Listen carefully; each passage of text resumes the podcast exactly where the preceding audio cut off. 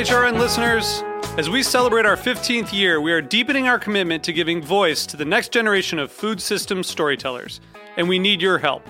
Our internship and fellowship programs help activate new possibilities for underrepresented and underestimated young people through experiential journalism, audio engineering, and production training. Through these unique programs, HRN helps food equity stewards build essential workforce readiness skills that expand their potential and foster economic mobility. Please consider supporting these critical programs. And with a minimum donation, you can be entered to win a dinner for two at an amazing restaurant in one of eight cities and tickets to a concert at a great venue in one of those cities. We have incredible partners across the country who have donated, as they also share our passion for helping to educate the next generation of food systems storytellers. Check out heritageradionetwork.org slash 15 to donate and enter to win today. That's heritageradionetwork.org slash 15 to donate and enter to win today. And make sure you donate before March 31st. Thank you. Shift Work, a podcast made in collaboration with RWCF and HRN, we're shifting the conversation about how the restaurant food you love makes its way to the table. Listen to and follow Shift Work on your favorite podcast app. Hello, and welcome to Snacky Tunes. I'm one half your host, Greg Bresnitz. On today's episode, we have the incredible writers Matt Rodbard and Daniel Holzman of the new book Food IQ. When food writer Matt Rodbard met chef Daniel Holzman while covering the opening of his restaurant, the Meatball Shop on New York's Lower East Side, it was a match made in questions. More than a decade later, the pair have remained steadfast friends. They write a popular column together and talk, text, and DM about food consistently. Now, their new book, Food IQ, they're sharing their passion and deep curiosity for food, home cooking, and the food world zeitgeist with everyone. Later in the show, we have a show from our archives with the artist and incredible muse Julianna Barwick. So sit back, relax, and here's another episode of Snacky Tunes on HRN. We talk about food we talk about music with musical dudes. Finger on the pulse, snacky tunes.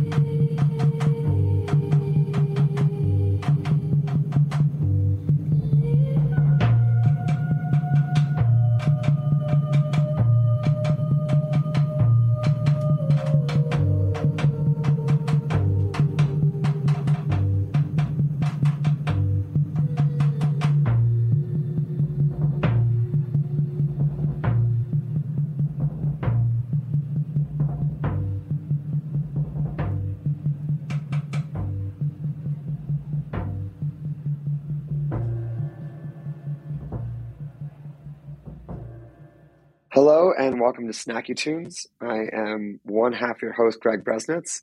Please excuse my hoarse, non COVID related voice. This week I was screaming into the void this weekend and it has not come back. Uh, I am so deeply excited for today's episode. Uh, we have a friend of Snacky Tunes, Matt Rodbard, and his partner in crime, Daniel Holzman, authors of the new book, Food IQ 100 Questions, Answers, and Recipes to raise your cooking smarts. Here on the show, gents, welcome to Snacky Tunes. Hey, buddy. Thanks so much for Thanks having for us. us. Matt, I was trying to, I excited. think, Matt, I think this is like three, four, five uh, times on the show. One of our most frequent returning guests, and no surprise because every few years you seem to put out something incredible. And I just want to start by saying this book is amazing. I had so much fun reading it. Um, I tried to take notes to guide our conversation, and then I realized I was just copying the whole book. So uh, it's really done its job. But I want to go back a little bit before because our guests know Matt, but we don't know Daniel. So, Daniel, uh, maybe you want to give a little background on yourself. And Matt, also, you can do a little refresher too. Um, a little background on myself. My name is Daniel Holzman. I was born in Boonton, New Jersey. When I was, I'm uh, 42 years old. Um, I uh, I don't have a lot of hair on my head. I got gorgeous blue eyes, according to my mama. Um, I started working in kitchens when I was 13 years old, delivering food uh, at a pizzeria across the street from my house, and then um, got real lucky. And a friend of mine's father was a maitre d' at a fancy restaurant, so I got to start working at a you know like fancy Michelin star restaurant very very young and fell in love with the kitchen and the camaraderie of the cooks and the you know everything everything restaurant.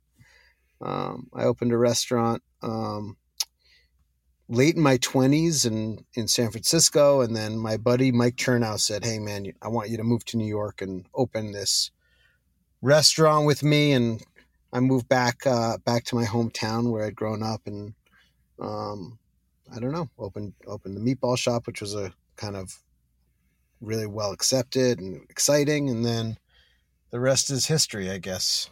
Opening restaurants, got suckered into it.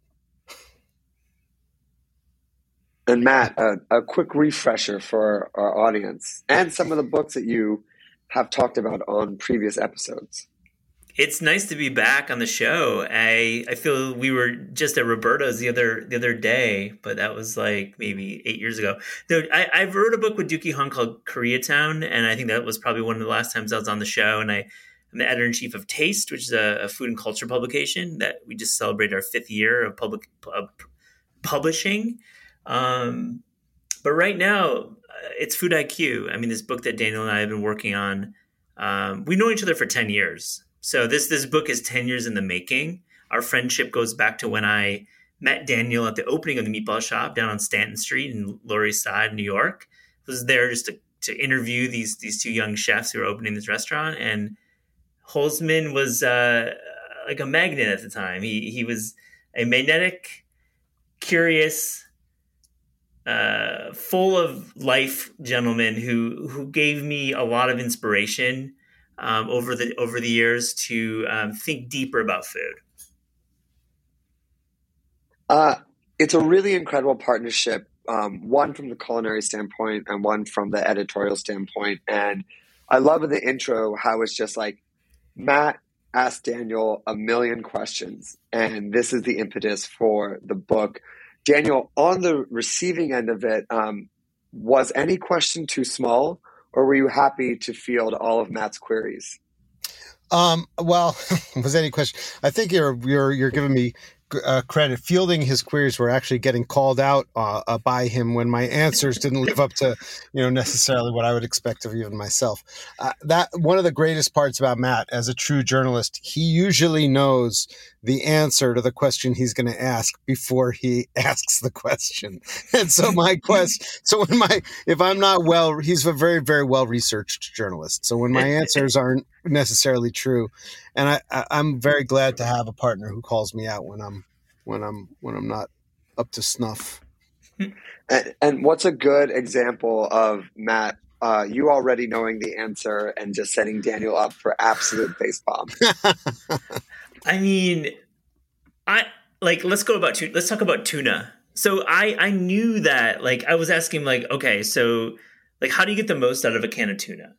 Um, I knew deep down that Ortiz is the brand. Like I knew that tuna packed in oil was the way to eat tuna. Like that's the way I've always kind of done it since uh, since I've been you know writing about food. I mean you know last ten years.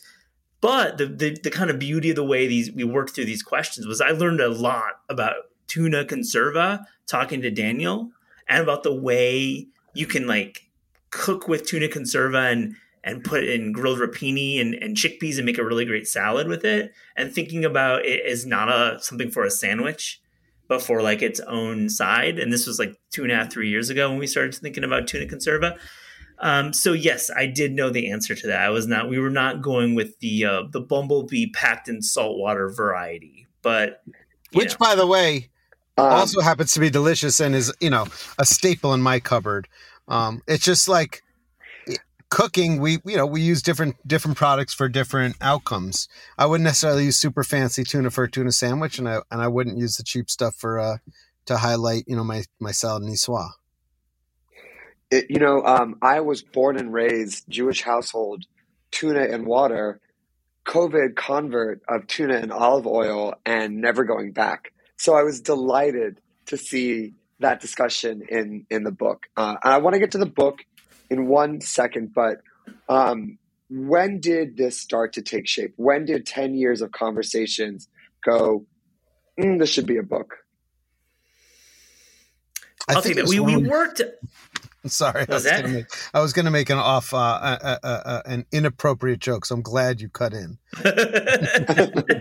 I guess that's how it goes. But no, I was gonna say seriously, we started writing a column for Saveur, and I had to give Ma- Max Falkowitz a shout out. Max was an editor there and, and gave Daniel and I a shot to write about some of our favorite neighborhood restaurants in New York that happened to be from Southeast Asia, Asia, East Asia, uh, South Asia, Indian, Japanese, Chinese.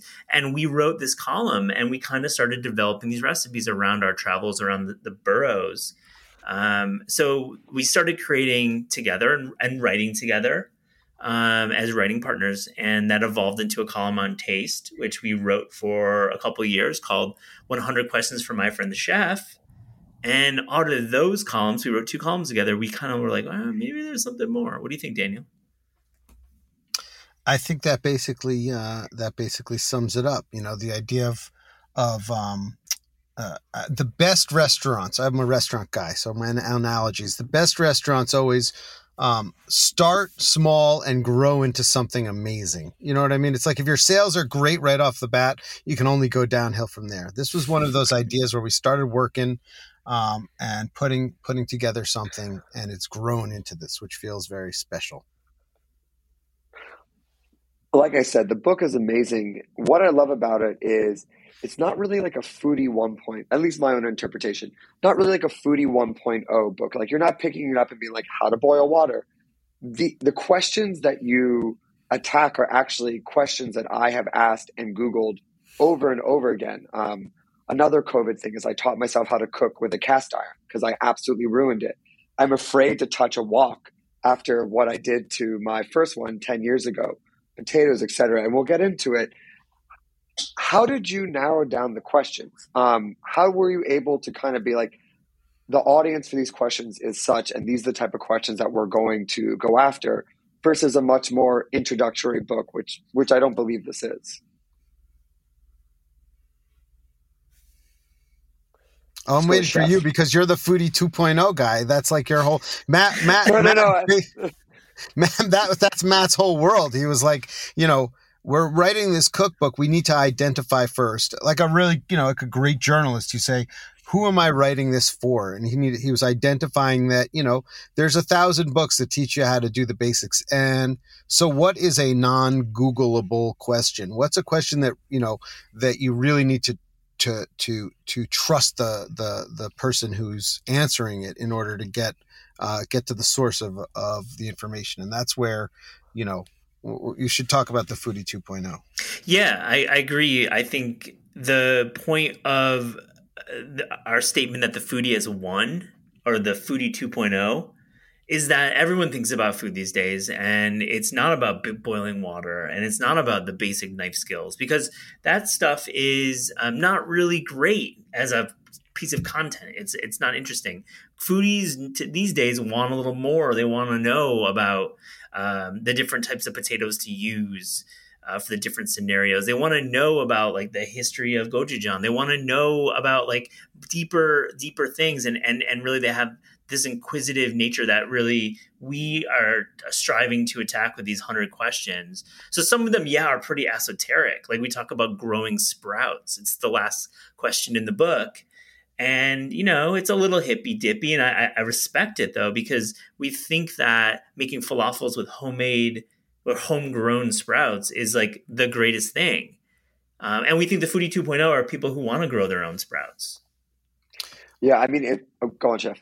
No, I was just going to say, as a you know, I think a big part of the book was uh, this is about questions that will help you if you read them um, in the kitchen. Outside of the kitchen, if you just want to understand about food, um, but more so, you know, it's like even if you don't grow your own sprout, understanding the process will help you be a better shopper, a better restaurant eater, a better a better talker about food, a better informed consumer, um, which is better for restaurants, it's better for farmers, and it's better for your budget. Um, the understanding of, of how and of the why behind and the how we do things um, allows you to be a more kind of like free and uh, confident entrepreneurial uh, about food in general. I, that's very well said. And and reading this book, um, and I don't want to sound like I'm fanning out too much, but it mm-hmm. already made me think like, well, I kind of figured this part on my own.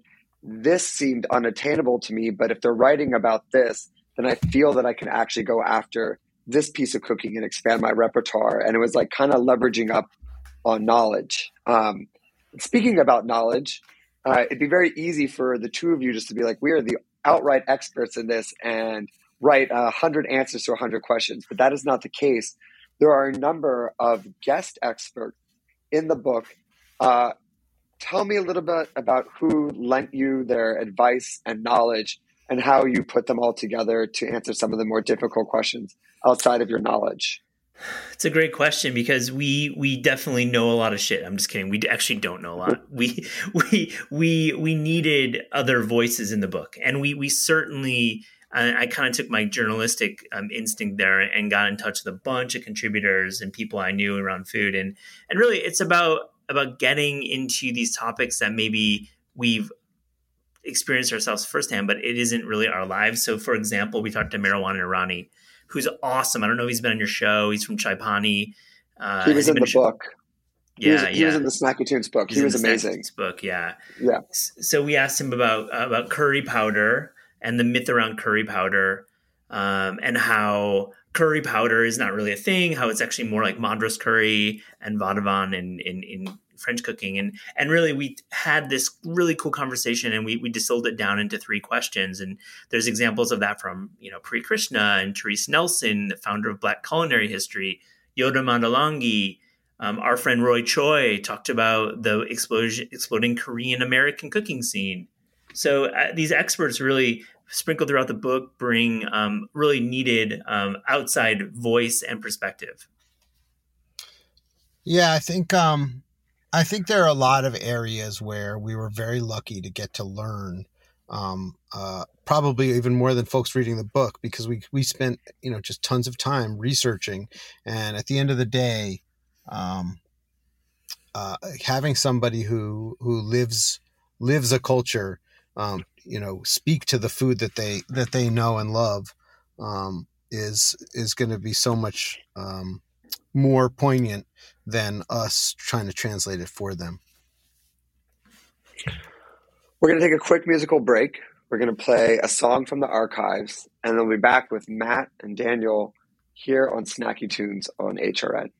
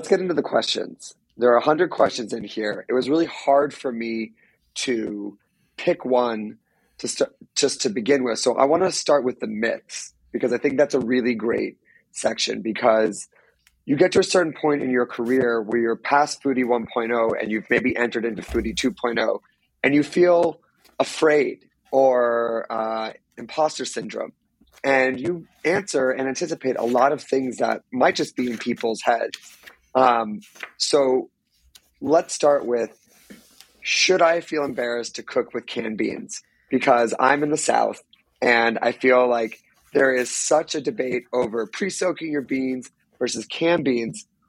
What is the myth here? What do you debunk? Should we or should we not? So canned beans, this derived from um, kind of a troll, Daniel. Daniel this is like one of the one of the main things that inspired the whole book was me It's busting true. Matt's chops about he emba- being embarrassed because I'm like, here we are writing this column for Fancy Magazine for fancy food people, and you're using canned beans. What gives? yeah, on my Instagram stories, he called me out publicly um, and and shamed me um, for using canned chickpeas. Uh, but really, we we sat down um, and had a real conversation about canned beans, um, and we come to the conclusion that Daniel, what do you what do you have to say? just like everything else in the world, um, almost every product has its place, and canned beans are absolutely exceptional when used um, in the right way. Um, I wouldn't necessarily highlight a canned beans as the centerpiece of the plate, but they absolutely work well for a myriad of uh, of applications. Myriad of applications, or just myriad applications. Myriad applications, I think. Yeah, I think there's no of there. What a weird word. no I sound so needed. smart, except when I don't use it right. Then I just sound like a schmo. Put me back in the pizzeria. Uh, all right, let's go on to another section. This sounds fancy. This sounds intimidating. What is it? Where you break down some of the most iconic dishes that people go, "Mm, I'm going to stay away from it. Uh, what is Kobe beef and is it really better? A wonderful question for anyone that's gone out and been questioned with, do I get the upsell or not? Chef, we'll start with you. What is it and is it better? So you know, uh, the, the, I think we get into the idea that what is Kobe beef? It's um, it's a it's a great marketing term, um, and if you go to uh, if you've had Japanese wagyu beef that's been you know uh, the the that's been raised um, for it, the maximum amount of intramuscular fat, you have this extraordinary piece of meat that isn't like anything else you've ever had. It's not interchangeable with a steak. It's a different food product um, that's can be incredibly delicious. But uh, like a lot of fancy things, you know, people have been kind of stealing the name and labeling stuff Kobe that isn't necessarily Kobe, and you're not always getting what you're necessarily paying for, or even uh, uh, uh, or being promised. Matt, Uh, anything to add? yeah, definitely. I'll add. I mean, A5 Wagyu, Japanese Wagyu is is dope. Like we we we love it. We've we've had it. We we we've we've had fortunate meals around New York and LA where we've had it presented to us or or seared it ourselves in our kitchens. Um, but there's American Wagyu. There's domestic Wagyu that takes the cow from Japan. Believe it's a brown a variety of brown cattle. I'm, I'm not remembering the name, but it is um, bred and raised in America, and, and it has the marbling and the intensity that um, that we uh, covet with beef, and it's, it's great. Um, and I have to echo Daniel's point about the marketing of Kobe. It's been marketed. Um, I think Anthony Bourdain um, was probably the one who who he he threw he stabbed the dagger into the Kobe beef marketing campaign when he said you know Kobe sliders were for douchebags like that. That was kind of a funny little anecdote from his his riffs, but really he had a point. Like there really wasn't much more going on with Kobe beef outside of that name. So um, I think it's delicious beef though. New section 12 favorite essential life changing things to cook forever. This has been a big debate between Darren, my co host, and twin brother, and I. How do I scramble eggs like a chef? I used to do a hard and fast. He did a slow, and I have now become a very slow convert and I'm remiss to say that it is infinitely better. But chef, again, we'll start with you. How do I scramble an egg like a chef? Well, you know, depends. I guess if you're fast fast order chef or uh, or you're or you're talking Daniel Boulud. Look, Jacques, you there you go online and you watch Jacques Pepin make an omelet or scramble eggs, um, and it's a thing of beauty. And that's definitely the inspiration that I take and from and and where I've learned to to to, to scramble eggs. I think he um, he kind of taught the world to love a scrambled egg and how to make it properly and how to turn it into an omelet. Um, so I'm a soft scramble guy myself, but you know, there's nothing better than like sitting at that diner and watching the guy crack the eggs and chop them up on the flat top, a little brown on the outside, maybe some melted cheap Swiss cheese and ham in there. You know, a Western omelet or a or a uh, a Denver omelet make a guy happy. So I'm American through through. You know. Mm-hmm. I'll just add that when I grew up, I was a brown omelet guy. Like I was a hard omelet. My dad made it that way. Um, but then we worked on a story on taste about Jacques Pepin's famous famous omelets, and, and Joshua David Stein wrote it. It was great, a great piece, and um, that that YouTube video that Daniel refers to from like 1993 of Jacques making an omelet with just a fork is is so legendary. Scrambling a like a like a non-stick it's, pan with a metal fork. You're just like Jesus, French man. You're yeah. so great at what you do, but please. I know it's so French, um, and I think I, I, was a convert after I, I, watched that for the fifth time. Uh, incredible. Um, all right, uh, ingredients misunderstood, undiscovered, overlooked, and underappreciated. Uh, there's so many good ones here because I really have asked these questions so many times. Let's go with the controversial one. Should I cook with MSG?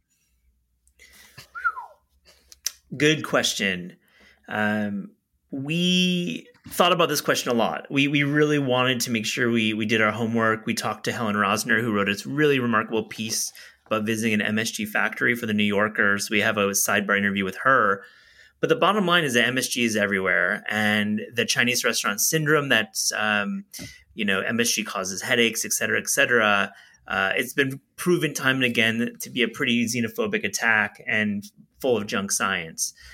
As as I was saying, MSG is everywhere. It's in potato chips. It's in um, you know sodas, and it's definitely in most of the food we eat at restaurants because def- restaurants cook with MSG all the time we personally like MSG, but we like MSG with a recipe. It's not just about you know throwing some MSG in willy nilly into into your stew.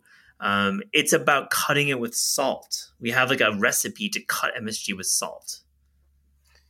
Yeah, I think that um, MSG is is really misunderstood. It's naturally occurring in a lot of instances, so we consume it um, in a lot of ways that we that we wouldn't other uh, uh, wouldn't suspect. Um, but when you're using it in its pure form, it can be a bit overwhelming. And so our goal is to say this is an amazing ingredient that you, you know you shouldn't be afraid of, but you should learn how to use it so that you're maximizing its effect and and and making making your food as delicious as it can be. Uh, all right, let's do one last question. Weekend cooking projects is the juice worth the squeeze? And controversial again, COVID. What is sourdough? What is more to say about it? What about all these bros making bread? I think like making, you know, making when you first I understand why it's so magical and and and so alluring and so many people got into it because when you first take flour and water and you capture living organisms that are floating around in the world and your bread comes out of the oven and you think man this is so much greater than the sum of its part. I mean this is as close to alchemy as any uh, anything in real life that i've ever can can imagine. So like i i'm all for it. Um do i prefer sourdough in every instance? Absolutely not. It's a really distinct and strong flavor. Again an ingredient to be to be used in moderation for what you want it for. Um the great thing that we did with Food IQ that I'm really proud of is when when you do have a sourdough starter, you got a lot of waste. So we looked at what can we use the waste for um, so that uh, this amazing byproduct that's very delicious that costs a lot of money because um, you're constantly mixing in new flour and throwing it away. What can we use that for that'll give us something that um, that we can use? And I'll have to add, uh, the way the book is structured is is really an immersive experience. And as you know, we have the answer about sourdough that Daniel just outlined, but we also have a recipe with each of these questions. It's important to point that out because we believe that to really understand the question, you got to make something, or at least like walk through the recipe and it walk through the steps. So we have this great cracker recipe using that extra sourdough starter where it's not bread, it's not pancakes, it's actually crackers that you can make ahead of time um, for a party or just to have around for snacking. Um, and so to fully understand why sourdough is not um, just about the bros and the tech guys making bread, it's about actually doing more with your starter. Put in my place asked a dumb question, got two smart answers. Just like I feel a little fly on the wall for your 10 years of conversations. Uh, the other beautiful thing about this book are the illustrations. They're really fun. They're great. They add a really nice layer to the also incredible photography. Who was the illustrator, and was there any inspiration or art direction you gave to them to capture the fun that this book carries? I think that you know. Well, first of all, we had a uh, there's a guy named Miguel Villalobos um, and you know, when Matt and I were talking about an illustrator for the book, traditional illustration, we, you know, we were we were looking through a lot of talented people, and we were thinking we really want to give somebody the opportunity to to have fun with this um, and to showcase their art. Um, Miguel does have a good a good amount of illustration uh, experience, but he's a fine artist, um, and it was his sense of humor and you know he has a unique way of looking at the world. So when we were talking about questions um, you know he saw something in us and in what we are talking about um, and in the answer that uh, might have been a bit unusual and illustrated it. So we really after the first couple of conversations said listen you're amazing. Why don't you just run with it? Um, scribble all over the pages and then we will give you feedback if there's anything that we we want to see more of but um, but we let him really express his art. And i think that's the greatest collaborations are when people trust each other um, and get to really have as much fun as they want and you get something that uh, like sourdough is greater than the sum of its parts. Nice and I'll talk about uh, our photography. We had a cookbook veteran Ed Anderson uh, photographing, and, and Ed is such a pro, and and he shot the book with Daniel in in Daniel's house in Venice, California. Uh, and Ed is is mostly a travel photographer. Um, he you know he shoots books for Katie Parla and and he shoots books for Brad uh, Parson. He he he's always on the road. So I guess during COVID he couldn't really be on the road. So he found this project, our project, to shoot in California, and just really just absolutely pleasure to work with. Yeah, I feel like every now and then you get a team of folks that come together. Because Lizzie had so uh, Matt Matt Matt was really insistent on um, on uh, uh, on on having somebody have a cohesive vision for the art direction of the book and and help us along. Um, and and hired a person that he had worked. You had worked with Lizzie before. She's from Ten Speed Press. She's an in-house um, art director, and we we we had known each other. But um, yeah, we found Lizzie Allen. She's she really helped us bring the book to life.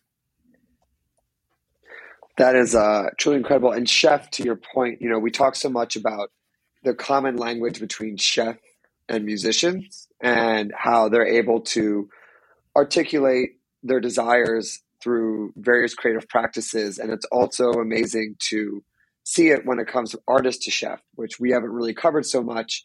But obviously, if you were probably in their shoes and like, look, let me just cook you a meal, you tell me if you don't like it, you get the same thing. And it really has its own strong identity. So it's great to hear that it came from almost no direction except choose your own adventure. Um, I would be remiss to not have both of you on here um, question 101, which is what are your playlists and what are you listening to when you're cooking and or doling out advice? And it can either be a record, an artist, uh, a station, but I'm so curious to what you listen to while doing this, or when you were doing your final cramming last moment copy edits for this book, what you're what you're cranking just to get through it? I love this question so much. I used to be a music writer. I worked at uh, you know publications, and and honestly, my my my musical taste is pretty out there and eclectic. I I just Sloan is like one of my favorite bands ever. The most underrated. They're probably the best, greatest band in the history of of the world. Um, I'm just gonna say that Sloan. Um, but really, um, I think when writing the book, um, I was listening to K Jazz a lot, which is a Long Long Beach, California jazz station. I loved I love a lot of their morning um, the DJs there. Um, so that's one, and then Turnstile. I listened to that Turnstile album a lot. Um, I listened to Magdalena Bay a lot too. I, I actually like um, a lot of I would call it more contemporary music, which is a terrible word, but I I, I love modern music. I think Arlo Parks is probably my favorite album of the year, and I have to shout out Westerman from two years ago. Westerman is slept on, so I, that was my that was my burst of music right there. I'm sorry, I just had to do that. Wow, I'm just like I I listened to Sly and Sly and the Family Stone on repeat for the last twelve years straight. Gets me Perfect. amped up. Perfect. All right. Well, Matt, Daniel, thank you so much. Um, where can people find the book? Uh, get your newsletters. Um, you're doing weekly questions or answers to questions as well. Um, how can people follow along, get all the information and more? Where do they go? How do they follow you? They can visit foodiq.co. Uh, we do a weekly newsletter. Uh, it's really fun. We take a lot of questions from readers. Um, it's it's just a lot of like Daniel and I hop on the Zoom and do these questions every couple weeks. Um, and you can buy the book where you buy books. Yeah, I mean, you should definitely, you should definitely, if you are so inclined to um uh go to a local bookseller, most of them should have it. We're we're lucky lucky to be published with a with a um with a publisher that has wide uh wide wide reaching. Um, Shout them out. Shout out your publisher. Harper Wave, who's done an uh, absolutely extraordinary job for us and been ex- extremely supportive, and everybody on their team has been wonderful. And so, you know, we're lucky to be with somebody that's mainstream enough to get the book out there for us. And then, um, obviously, all the online booksellers um, are, support the book, which has really been great. So, you know, the goal for us is to inspire people to love food even more, cook more, talk about food. Um, so whether you buy the book or not, as long as you're chopping those onions, God bless you. Amazing. Fine chop, hard Yeah, chop, fine, coarse chop. finely, finely chopped. You got to find. I know I'm a, I'm a, I'm a, I'm a, I'm a rough chopper Robot Coupe kind of guy. You know, it's like Cuisinart or kill. Amazing. Uh, well, thank you guys for joining. Um, we're going to play another song from our archives, and then we'll be back with the second half of Snacky Tunes here on HRN.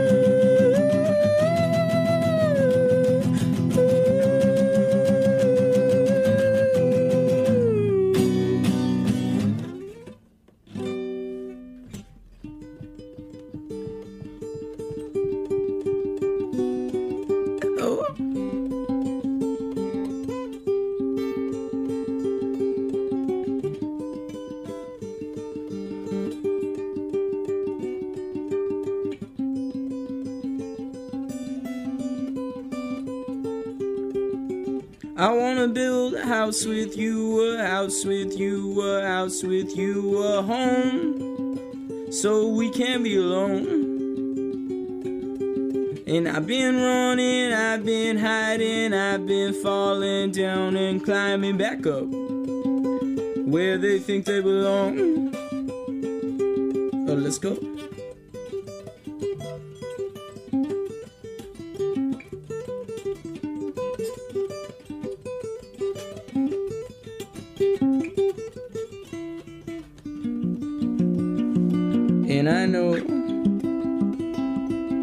You wouldn't try to tell me what you don't.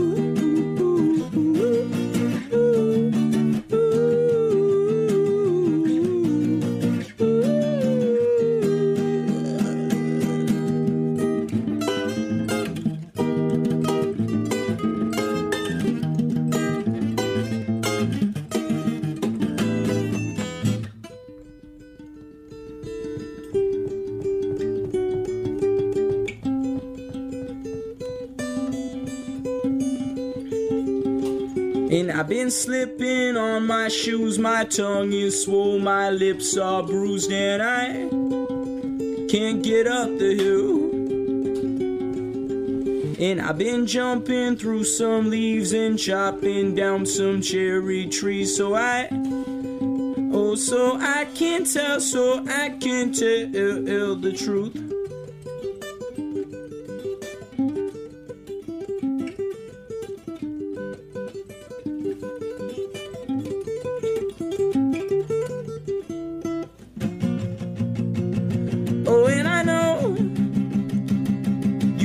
To ears and eyes with a killer at your throat.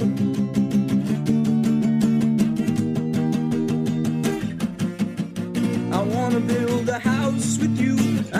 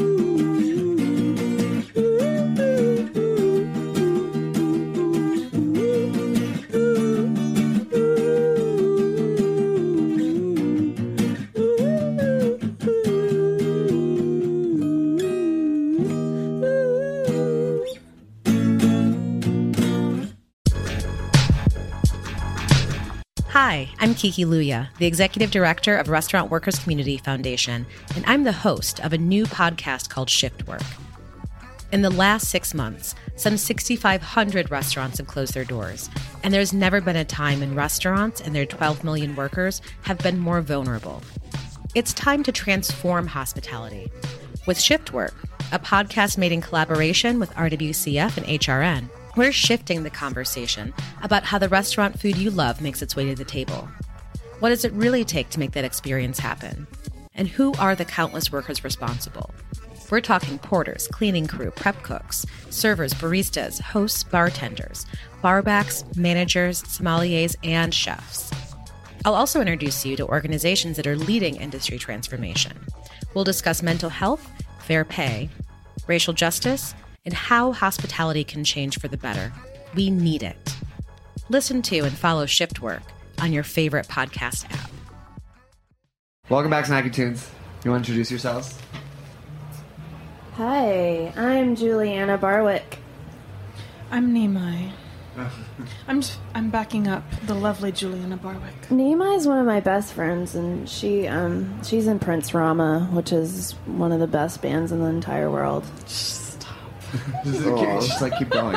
Uh, so I have to say that your music is some of the most beautiful music I've ever heard. um, when Hannah sent it over to me to be like, "Oh, would you ever consider this for the radio show?" I was like, absolutely. And then, when- yeah, first it was duh, and then then I was like, it's like very specific. And then when the Iceland, I read about you recording in Iceland and Sigur Rós, and I was like, oh, now it begins to make sense. Yeah. Yeah. Yeah, it was a match made in heaven, I think. Yeah. Um, when were you over there? Um, spring 2012. Amazing. What's Yep. it like being over there, just recording music and being in the wild? It's it's um, surreal. I was every day. I was like pinching myself, like, "Wow, you are in Iceland and making music. Life is grand." How did that uh, like friendship start? Alex sent me an email. Alex Somers, um, who ended up producing it. Um, Alex of of you know Jónsi and Alex and um, but Alex has done a bunch of different things. He's started producing for more people and he's done a lot of like mixing and recording for Sigur Rós and all of their like satellite projects. Um, so he sent me an email. It was just like, uh, "We love your music, and we would love to do something with you one day." And I, Like- I ran a few laps around the couch, and then I was like, "Woo, yes!" And I sent an email back, and and we just talked all year. That was 2011. So we talked all year long and made plans for me to come over and, and do it. Uh, how many times you have to re- did you have to rewrite that email? Um, actually, it was like a total knee jerk reaction, and I just said yes with like 15 exclamation Yeah, I was points. about to ask how many explanation points. Yeah, I was like, I'm not, I can't control the nerdiness. I'm just gonna let it flow. Yeah, I mean sometimes it's better just to not to like not play it cool, just be like fuck it. Yeah, they're gonna find out anyway. So like two minutes in, like you're gonna be like your knees will be shaking, like tears running down your face at the airport, just being like, exactly, yeah. So yeah, I, I think I responded just instantly as soon as I saw the email. I just responded. you're like cool. I can't even imagine getting like just be like, oh, let me check my email and just getting. Yeah, that was that was one of the biggest ones ever. So Oh, were there others? Um, a couple others. Um, but yeah, I up until that point, all my solo-y stuff was like bedroom recordings with no one watching or listening or anything at all. Did they say how they found out about your music? Uh, nope. And you never asked. Nope. Don't don't push your luck. okay. Don't push your luck. Just get in there. Uh, Let's hear a song. Yeah, let's hear a song. Okay, cool. Um, so this first one is one half.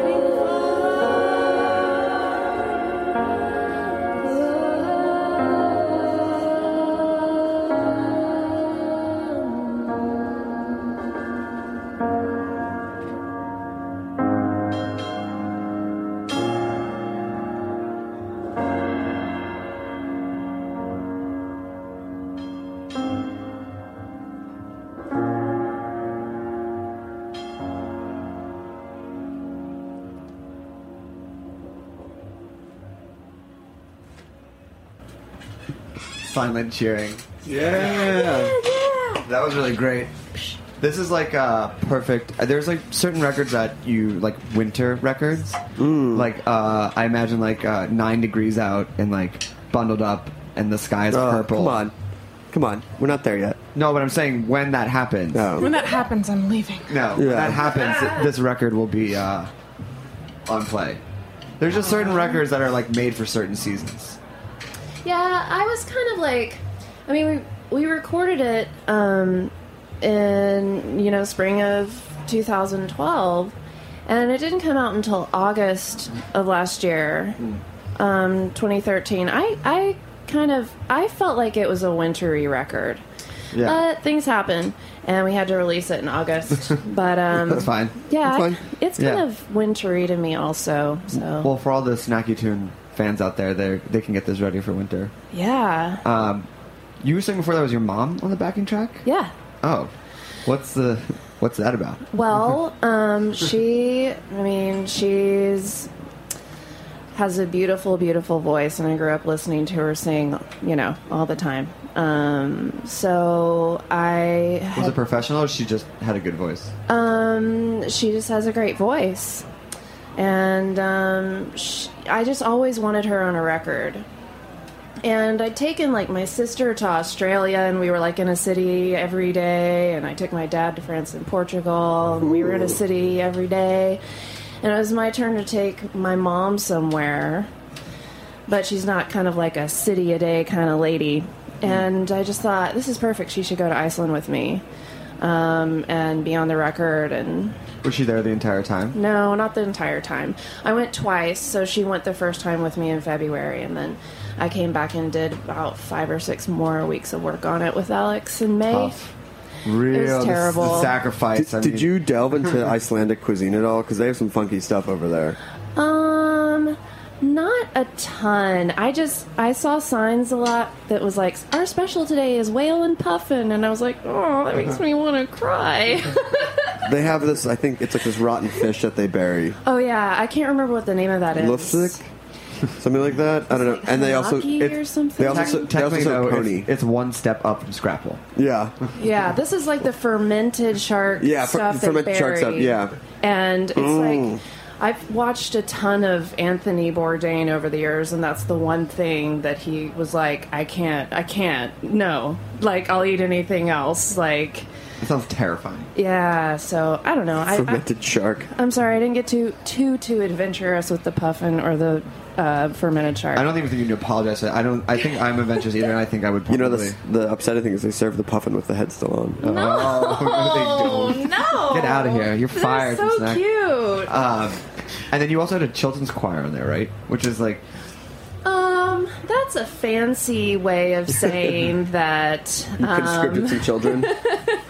That's a fancy way of saying that uh, Goggy is the bassist for Sigur Rós. He has a beautiful teenage daughter, and, and she has some beautiful teenage friends, and they came to the Sung Lane studio, and we recorded with them for a day, and paid them in pizza and ice cream. yes. That's all teenagers want anyway. They were Yeah. stoked. They were like, yes. That's what they would have spent their money on. They would have. You just cut out the ordering. Exactly. Yeah, and they they'd recorded on some Sigur Rós stuff too. So yeah, that's where the No child labor laws in Iceland. I guess not. Yeah. Uh, should we hear another song? Yeah, let's do another song. Cool. I guess we can do that. What's this one called? This one is Crystal Lake. Crystal Lake.